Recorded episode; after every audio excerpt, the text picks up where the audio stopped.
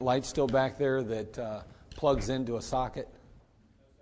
Uh, he doesn't have that. You go find me a lamp that does. Just it doesn't have to be intricate or crazy. It could be in the bookstore, even maybe one of the bookstore folks can help you. I just need something that plugs into a, one of these outlets and then sh- light shines. So a lamp, something like that. Yeah.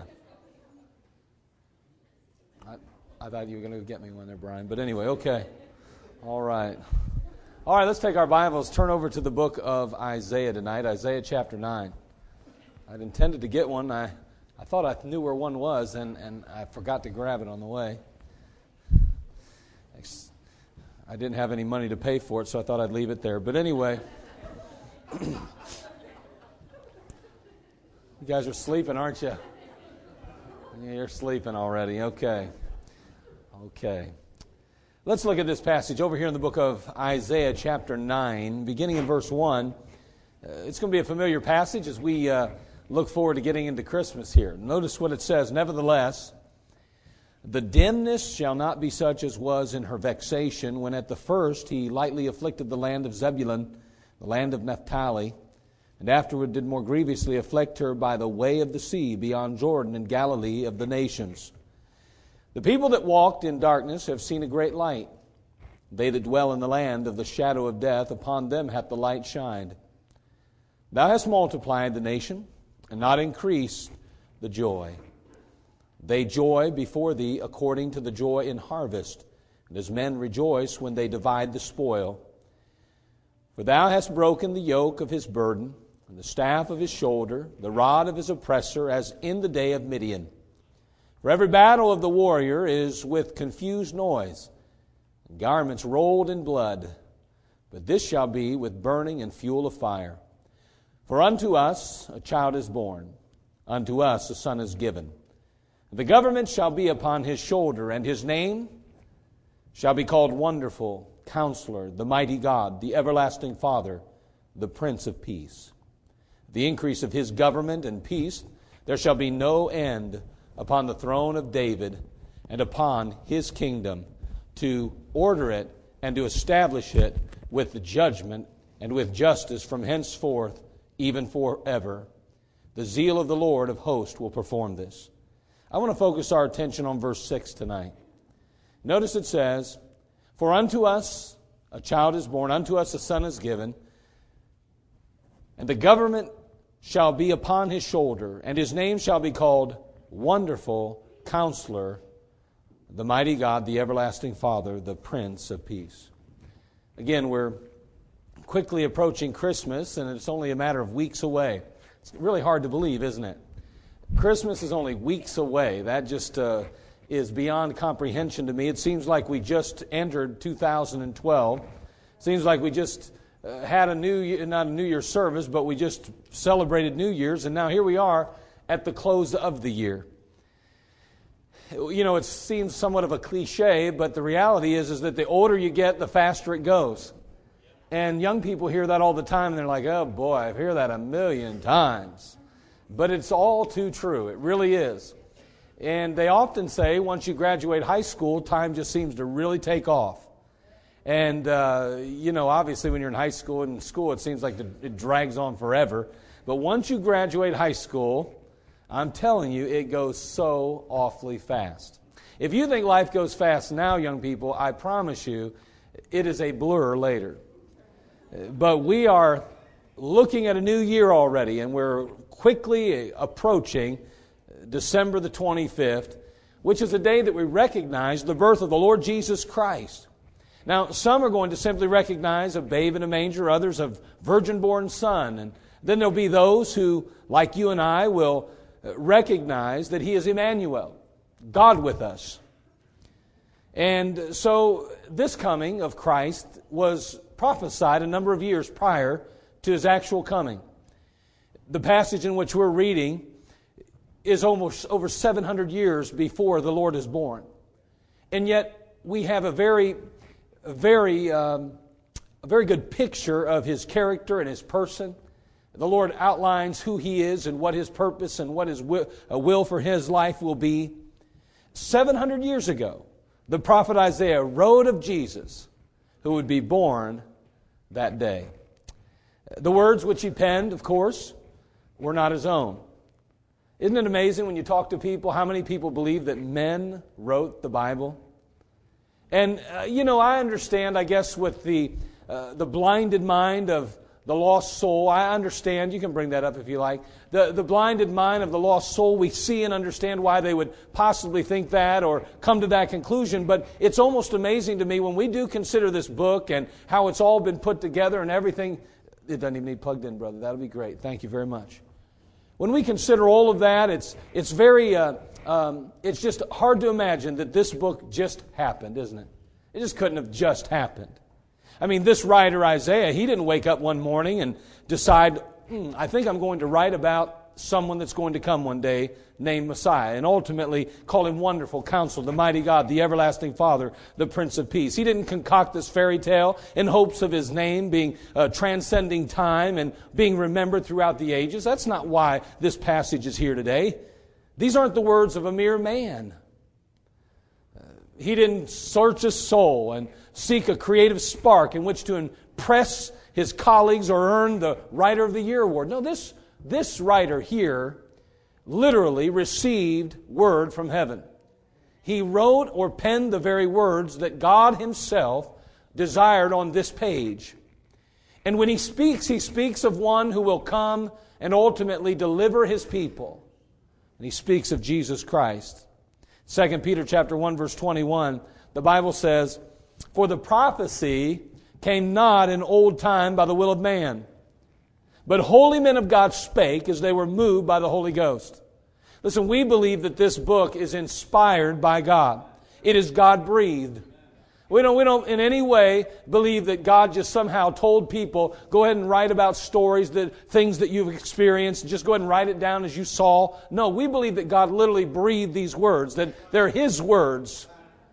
And every single one of them is equally important. We understand that some Bibles ex- accentuate the very words of Christ while he was on earth and read and things like that. But in reality, every single word is God's.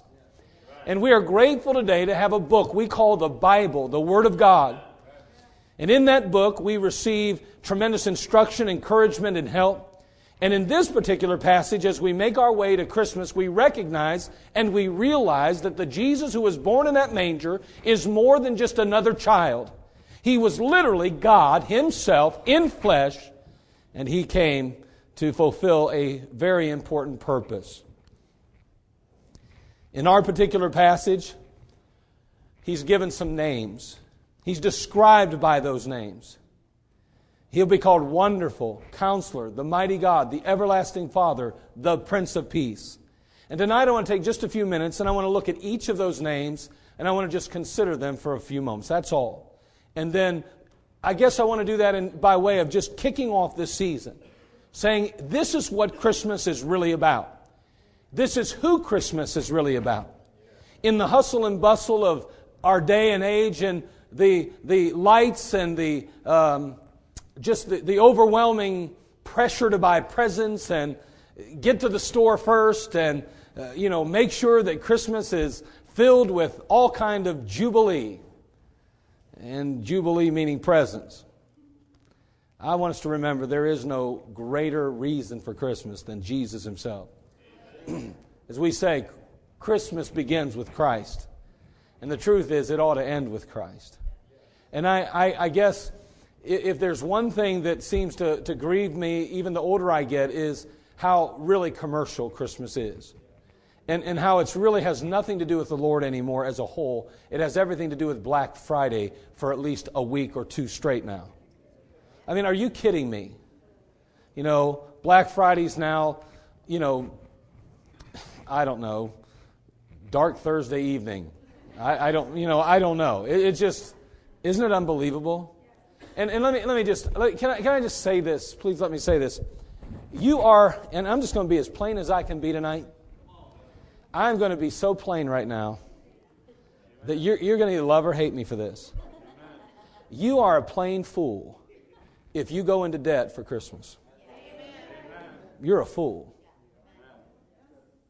Well, I just want to do good. I want to do right by, do right by your family by staying out of debt. Next thing you know, you'll stop tithing because you want to have a good Christmas. Next thing you know, you'll not give the building fund anymore. Next thing you know, you'll stop giving the Faith Promise because you want a good Christmas. What, something that's going to be wasted? A week later, the kids will forget you even bought it. We, like we don't have enough already. I mean, let's face it, folks. The money we spend on Christmas is wasted most of the time. It's given to people who have everything they want anyway. You say, boy, you, you're a Scrooge today. I, I guess I am a little bit. But what I find is that gifts of the heart are much more important than gifts that cost the wallet. Think about things that people will appreciate. Maybe it's not buying a gift, maybe it's making one. Maybe it's just a note you'll write to someone that will truly make all the difference in the world. I, I would imagine there are some wives in the room that would probably melt over a card that was genuinely written from the heart of, from their husband than buying them a $100 bread maker.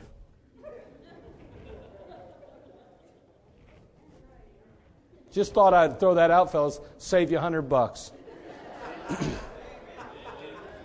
you say, well, I won't get no homemade bread. You ain't going to get it anyway unless you make it. Who are you kidding? All right. Well, we haven't even got to the message and we're having fun. Let's get to it. Let's have a word of prayer. Father, we thank you again for this day. Lord, there's a good, a good group of believers assembled here tonight. And when I say good, I mean, Lord, in my heart to yours, I want to thank you for each of them. And Lord, there's no doubt that they are striving to please you with their life. They wouldn't waste their time being here tonight if they didn't mean that, didn't want that. Tonight, Lord, we want to honor you. We just want to hear about you. We want to learn about you. We want to know you better. Help us to keep perspective in this holiday season. Lord, uh, it's wonderful. It is fun. And, and I like to buy gifts too. I, I really like receiving them. And I, I just love the, the whole thing. It's exciting. You can't wait. The anticipation sometimes is wonderful. And for children, it, it's just unbelievable.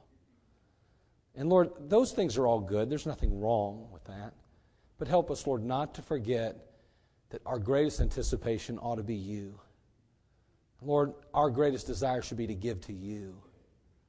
Lord, help us, Father, to truly be grateful and thankful for the wonderful Christmas over 2,000 years ago that literally changed our eternity. Thank you for loving us that much. Bless us tonight now. Help us, we pray. In Christ's name, amen. If you tell me you don't like to get gifts, you're not telling me the truth. But anyway, some of you, when I said that, laughed. I could hear you. I was in the spirit, but I still heard you down here on earth while I was up there.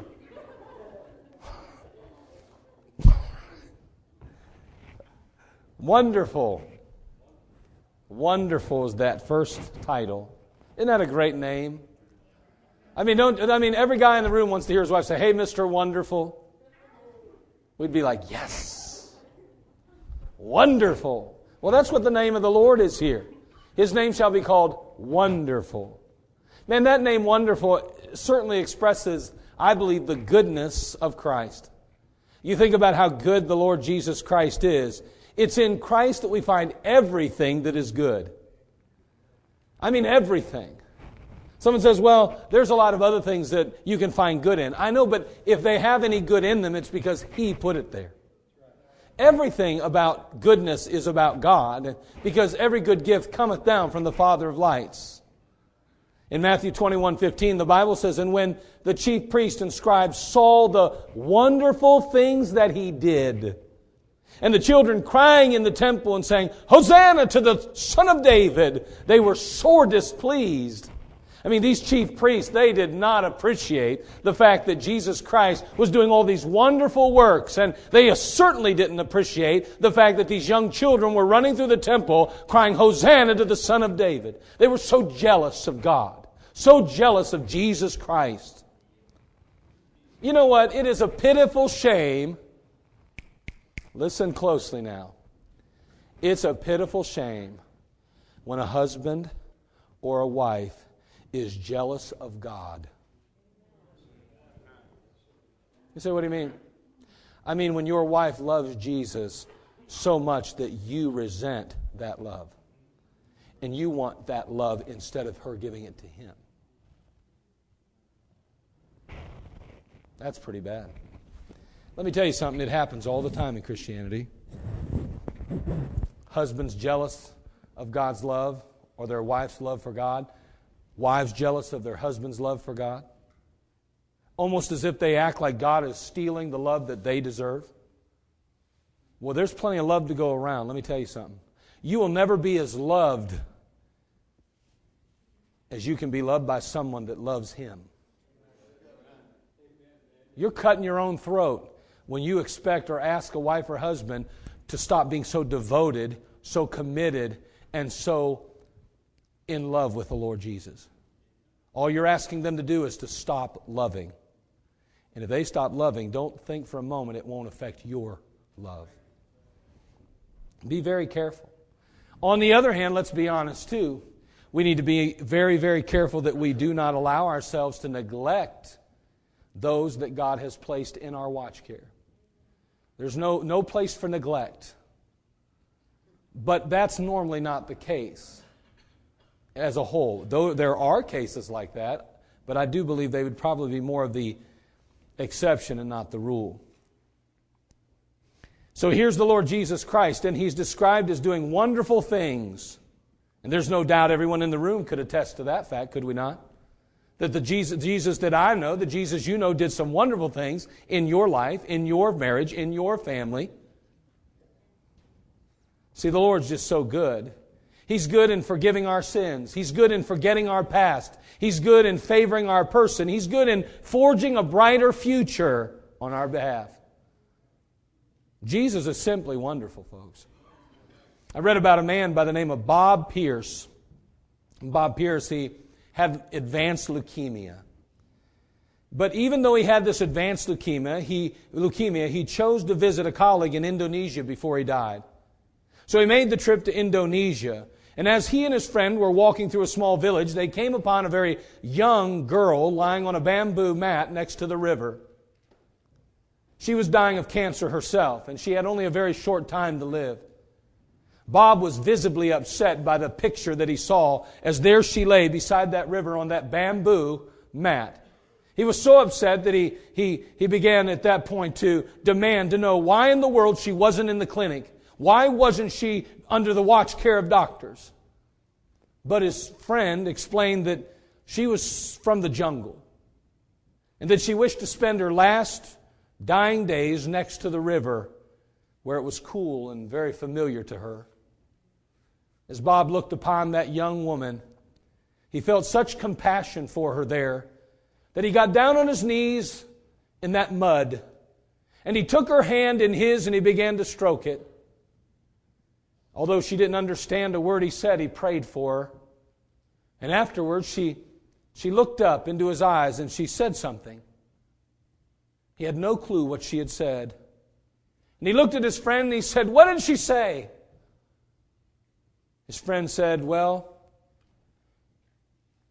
she said, If I could only sleep again. If I could only sleep again.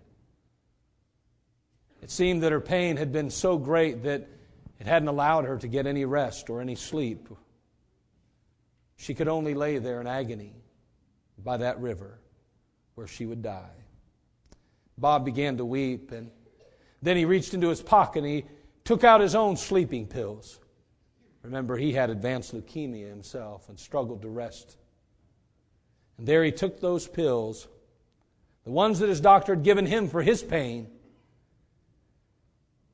and he handed that bottle to his friend and he said to him, You make sure this young lady gets a good night's sleep, at least as long as these pills last. He was 10 days away from the nearest place to have his prescription filled.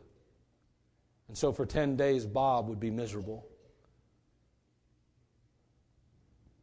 But his heart could not stand to see her suffer. So he was willing to suffer for her. And you know, That's how wonderful Jesus Christ was for you and I. He saw us there dying, in pain and suffering. Yet He took His place on Calvary, our place. He suffered and died so that you and I could find relief. Tonight we serve a God, the Lord Jesus Christ, who is wonderful. So wonderful to us. You don't know what good is till you know Jesus Christ. And you know, sadly enough, if we're not careful, we go through life passing people by, forgetting that reality. Forgetting that you do not know what good is till you know Jesus. The world may offer its trinkets and its fool's gold, but the Lord extends every treasure to his children. Anything outside of Christ is just counterfeit. It's not real, it's not genuine, nor is it eternal, but rather it is superficial, temporal, and that which fades away. Jesus Christ, He is wonderful. Not only is he wonderful, but the Bible goes on to say he is counselor. Counselor. Of course, when we think of a counselor, we think of one who offers guidance, don't we? So, as counselor, he is, we receive the guidance of Christ. In Proverbs chapter 3, verse 5 and 6, some of you young people may be able to quote it Trust in the Lord with all thine heart, and lean not unto thine own understanding. In all thy ways acknowledge him, and he shall direct thy paths. You know, our outlook is very limited by our lack of insight, our lack of understanding, and even our lack of knowledge concerning the future. We can't see past today. Very limited. And you know, this guidance that the Lord offers us comes from one who sees beyond the sunset, who sees into the future. It comes from one who not only knows every tomorrow, but also possesses the resources in which to provide for that tomorrow. As believers, we cannot allow ourselves to become dependent upon or rely upon our own wisdom or our own counsels, nor can we rely upon the counsels of those that are lost and unregenerate. There's no doubt that at times they can offer what seems to be appealing advice. But we need to be ever mindful. You can never forget for one moment that their perspective is rooted in a heart that is without God. D.L. Moody, the famed evangelist, he told this story at one of his meetings. He spoke about, he said that one evening just before Christmas, a man was walking through the street in an eastern city. The store windows were all beautifully decorated. And he observed three little girls there standing intensely interested in one of those windows, just standing there, just glued to that window. He, he discovered that the girls in the girl in the uh, the center was was a blind girl; she could not see. And the other girls were trying to somehow describe the beautiful things in the window in which they had peered into. They, they would say things like, Can't you see that teddy bear and that, that doll? Just look at that pretty pink bow. But the poor little girl stood with a blank expression on her face, and she couldn't appreciate the beautiful things in front of her. Now, said Moody to the crowd, this is an illustration of the effort we Christians are making to arouse the unconverted to an interest and delight in spiritual things. The reason we can't do so is because the sinner is spiritually blind. I want you to think about what he just said there. He said that you and I, as we seek to spark the interest of the unsaved, we try to convince them of how beautiful the things of God are, the things of Christ are, but all along they are blind and they cannot see even of what we speak. Moody had scarcely concluded when a reporter was on the platform asking where he had heard that story. Well, said Mr. Moody, I, I read it in one of those daily papers. Um, I've forgotten in which one. Then the reporter said, I'm the one who wrote the story. because I was there and saw the whole thing. I see now that I'm just like that little girl, spiritually blind. And that man was converted right then and there. Isn't that awesome?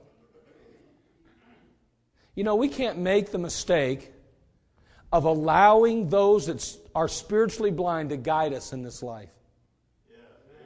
You got to be careful. I mean, they don't even know the beauty of our Savior. They don't even know how wonderful He is. They can't possibly comprehend how wonderful it is to be a child of God. And yet we often, if we are not careful, we seek their earthly wisdom, their perspective, their insights. Now, do not misunderstand. I'm not saying for a moment that there aren't things that the unsaved say that are not profitable to us. However, let me say this. As a believer, we have a much better and much more faithful counselor. And his name is none other than Jesus Christ. Christ offers us light. Christ offers us hope. Christ offers us confidence. In Psalm 27 1, the great psalmist says, The Lord is my light and my salvation. Whom shall I fear? The Lord is the strength of my life. Of whom shall I be afraid? You know, we need to discard Dear Abbeys and Ann Landers and Ask Caroline, and we need to direct our attentions to the wisdom of God, to the will of God, to the, to the, the, the, the ways of God, which are found in the Word of God. The ungodly attitudes, those earthly perspectives and mindset of our days is, is, is not the well that God intends us to dip into for our counsel. And God Himself has provided us with a tremendous sea of knowledge. He's given to us advice, and He freely gives to us all, at least those who will draw from it. You brought a Bible to church? The well is before you, possibly in your very hand today. And so often we discard this well and we dip into the polluted wells of this world for the advice. We speak of the internet, the information highway, higher learning, education but who or what can improve on perfect insight and understanding? That's what Christ offers to each of his children. He's called counselor. He offers us divine guidance in our lives. You know, I visit the hospitals on a number of occasions. I'm always at the hospital here or there, usually. Uh, one of the other hospitals, there's a number of them in our area. but um, what I do is when I, I go to the hospital, I, I, you know, often find who I'm visiting. I do this, I do that. I'll pray with somebody and then I'll leave. But I've noticed that in the hospitals, as you go around corners, there's always, it seems like almost in every situation, there's this like round mirror. You've seen the round mirrors right on the corner. It's kind of interesting, you know, if you don't, if, if you don't um, force yourself to look at them, you don't look at them. You, you got to get used to doing it. You got to train yourself to recognize and see that. And when you're walking down that hall and you see that, you, sometimes you look at it and then you look away and you're like, oh, I got to kind of see where I'm going around this curb. No, the, the truth is, is that that round mirror enables you to see around the bend. It enables you to see something coming the other direction that you are blinded to presently so that you don't walk right into somebody pushing a cart with a person on it. Or you don't trip over a couple nurses or doctors making their way briskly through the hallway. No, it enables you to see around the corner and down the hall so that you don't run into a mess. And may I say today that that is exactly what Jesus Christ's guidance and counsel is all about. He enables us to see around the bend. He enables us to see places we could never see before. The fact is, is that your vision and my vision is limited by our finite minds. But the Lord Jesus Christ sees around the bend. He sees into the future and He knows what's coming long before you and I can ever even imagine what's around the corner. I need that guidance. And so do you. His name is Counselor. But not only that, he is called the Mighty God. That's a good name, isn't it? The mighty God. In that title, we can't help but notice the power of Christ. The power of Christ.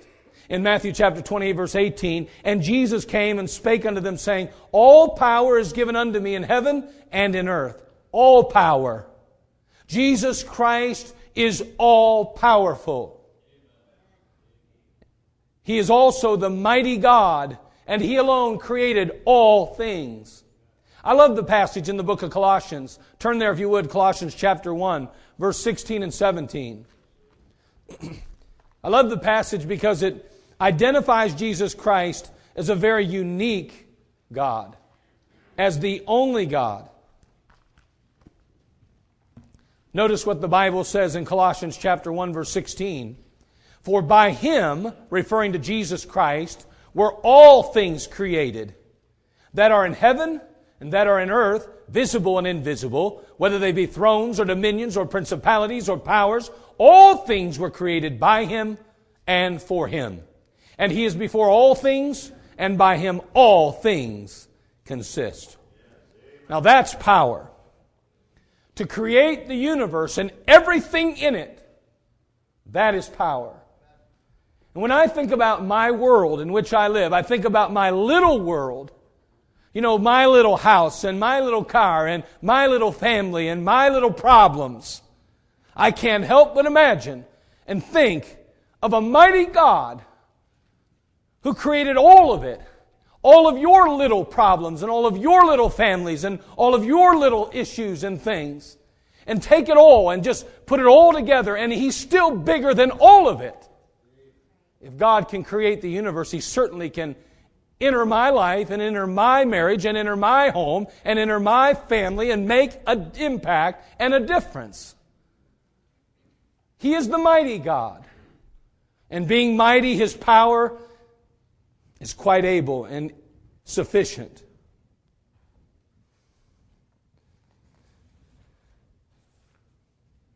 Who can forget his many miraculous miracles? You read through the New Testament, or at least through the book of Matthew, Mark, Luke, and John. And amazing as you read through those passages. And you just marvel at the miracles that Jesus Christ performs. I mean, the maniac of Gadara. You got to love that one. I mean, the cleansing of the ten lepers, the feeding of the 5,000. Jesus demonstrates his power over nature as he turned the water into wine, as he walked upon the water, as he cried, Peace be still, and calmed the raging storm. His divine power was alive and well as he cried, Lazarus, come forth. And he obeyed and stepped out of the tomb.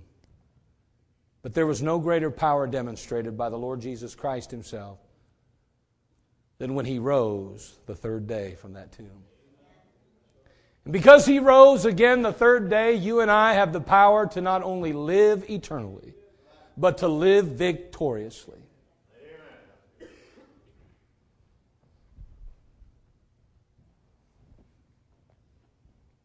The Bible tells us in the book of 1 Peter that not only are we saved, but we are secured by that power, who are kept by the power of God through faith unto salvation, ready to be revealed in the last time. That power that saves, secures, also sanctifies us to live and to serve Him. In 2 Corinthians 13, 4, for though he was crucified through weakness, yet he liveth by the power of God. For we also are weak in him, but we shall live with him by the power of God toward you.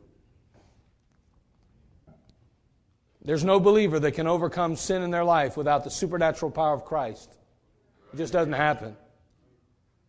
And too often we're trying to look to some kind of three step, four step, 10 step, 12 step plan or program.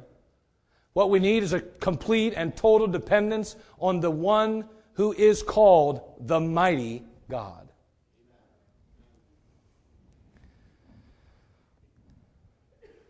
I like the, I had I've got to use it now. I mean, Brother Kavanaugh was running all over. He probably got a five finger discount, and they're probably chasing him now. He's, oh, I think he saw him going to the church. There'll probably be flashers here any moment outside. We carting him out with handcuffs. But we got the message across. It's all that matters. See, the presence of Christ is the key to great power. It's the key to perpetuity in the ministry. It's that power that you and I possess today because of what Christ did. Now, I don't know why in the world there's 150 feet of cord here, but I think this will do. Watch this thing not even work. But that's that power that we have available to us. You know, the power that says, go ye into all the world and preach the gospel to every creature. That power to be saved, that power that secures, that power that sanctifies, that power that enables us to fulfill the very work and the call of God in our life and in our ministry is available to us, even as it was available to them back 2,000 years ago. I hope these work. Those lights are on, they should work. Okay, we have that. Now we're with the year, you know, let's face it, we're, we're, we're up here in the year 2000, uh, we're back in what, AD 30, Jesus' day. But you know what? You can move back and forth in time. It doesn't matter where you go in time. The power is always available. Some little kid will probably come here and stick their finger in here. Oh, look at that. Did you see that? We have some quality stuff in here. Anyway, it's working. See that? Anywhere in this room, anywhere there's a plug, you're going to find there's what? Power. And let me tell you something. It's important to recognize that because sometimes what we've done, here we go again. Yeah. Well, anyway, there's power. Plug that in back there. Plug that in because I got to make sure they know it's